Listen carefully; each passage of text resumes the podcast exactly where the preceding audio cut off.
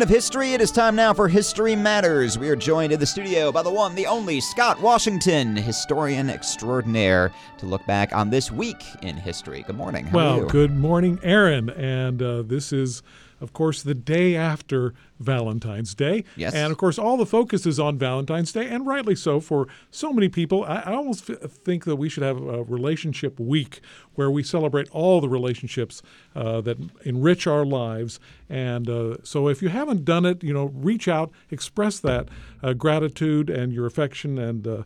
Uh, for all the people who are making a difference in your life, and uh, I, think like you'll be surprised. Yeah, Yeah, yeah, In fact, good. there was a uh, down in um, uh, Mississippi, there was a student who actually started something uh, the day after, it kind of half in jest, kind of called a Single Awareness Day. Oh, yeah. but it turns out that a lot of people, he, he said, well, that you know, the chocolate was on sale, which I think is Fair, funny. yeah. But you know, i- in February, um, this is a month where there were two birthdays that were celebrated for decades here in the United States. One was Abraham Lincoln, who was born on February 12th. Right. Um, and the other one is George Washington on February 22nd. And for decades, people would celebrate those two days, and then finally it was combined to say this President's, President's Day, yeah. And yet uh, we didn't hear anything about Lincoln's birthday on the 12th. and we probably won't hear much about Well, I think technically President's Day is still like officially, officially, it's Washington's birthday observed, isn't Yes. it? Isn't that isn't well, that right? Yeah. it's it, it's in between, and that's why it uh, leaves some room for wiggle room. Like, well, which president are you celebrating? It's like it's the third. It's the third Monday in February. Right. Is that right? That's yeah, right. Yeah. So, So yeah. that's a federal holiday, Yep. but uh, these are we've we. It's kind of like when uh, social studies combined uh, history and geography and Yep. civics, and didn't necessarily do the best justice to all of them. But Right. thankfully, we do have good teachers who are doing their best to set that And straight. we can celebrate all the presidents. That's right. Rutherford B. Hayes, Millard Fillmore, all of these important figures of the 19th century. That's right. Well, you know, th- this thing you start getting murky when you get into some presidents, I think. But certainly these two were held up with such esteem uh, that it was not unusual to find their pictures actually in people's uh, homes. But one of those, uh, of George Washington, in fact, people had such reverence. Uh, this is before the Civil War that they would even name their children that way. And one of them uh, that got this name was George Washington Ferris and uh, he grows up to be an engineer. And then uh, the 1893 World's Fair, he proposes a grand idea, a giant uh, wheel that would go round and round and carry lots of passengers. And it would take a long time and would carry uh, almost 2,000 passengers. It was huge. And of course, we know today as the Ferris wheel. Interestingly enough, at that same 1893 World's Fair was Elizabeth Keckley out of Sanford, um, who we think of with the Burwell School, who was uh, Mary Todd Lincoln's dressmaker, who goes on to fame. Uh, but she's at that uh, exposition. She's a f- member of the faculty of Wilberforce University, just joined the year before, and she's at the same exposition who probably saw it. So, you know, that's so many degrees of separation. Did we talk about this? I just read, finally, just read her autobiography Oh, uh, last month. It's Oh, good. it it's is. fascinating because, like, the, the, the contemporary debate today, such as it is, and I'm being a little bit snarky when I say debate because you got these like pro-Confederate folks like hanging around the fringes Right.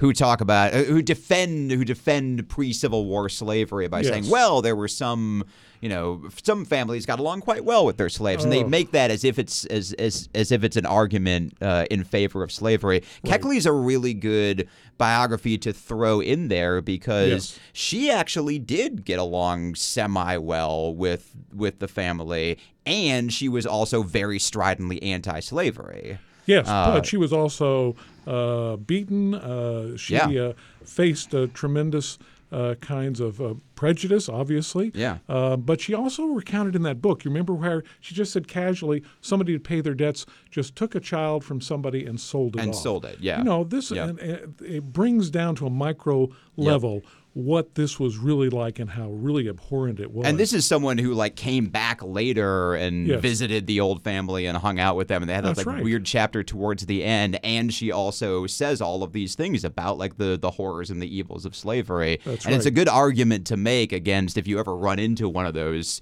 Oh, pro Confederate yes. people, like.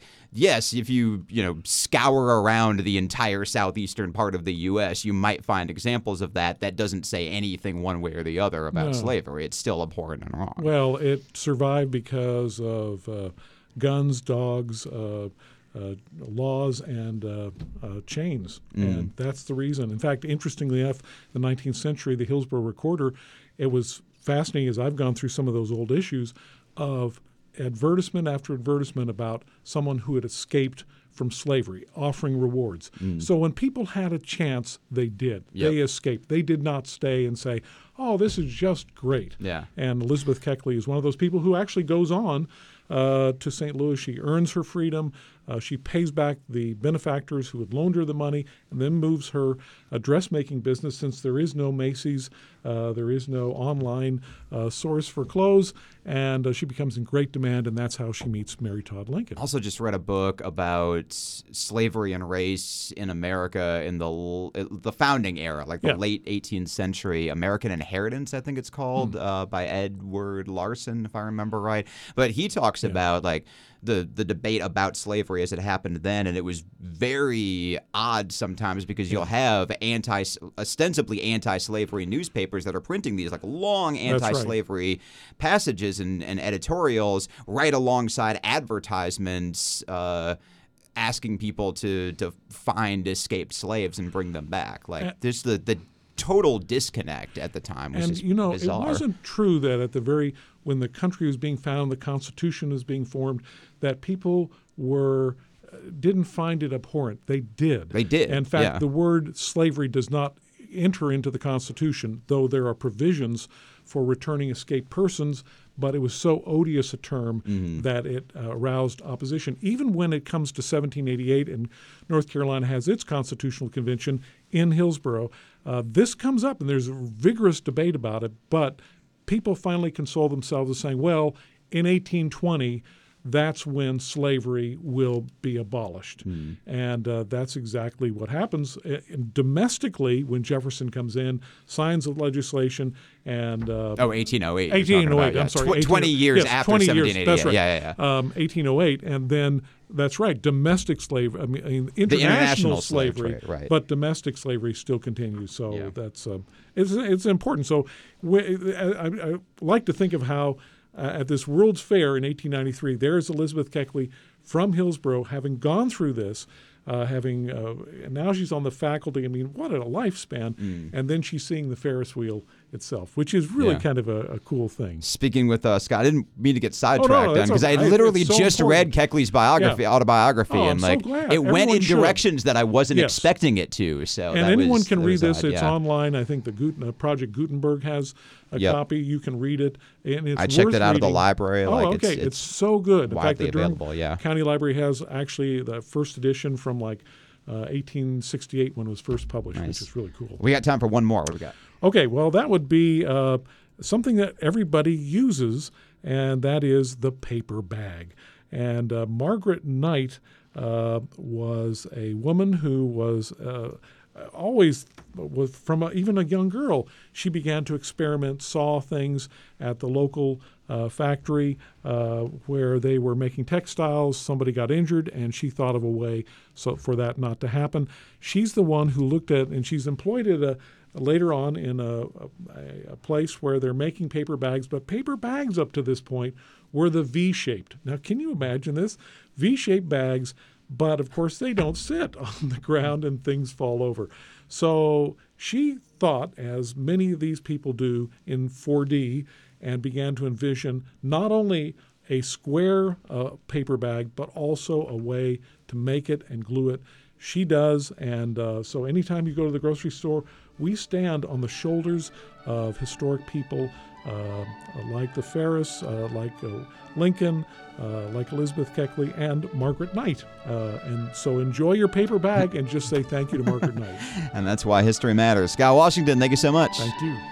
It is 8:44. Come back in 2 minutes. We'll have traffic and weather together and then a history-themed question in the impossible quiz after this.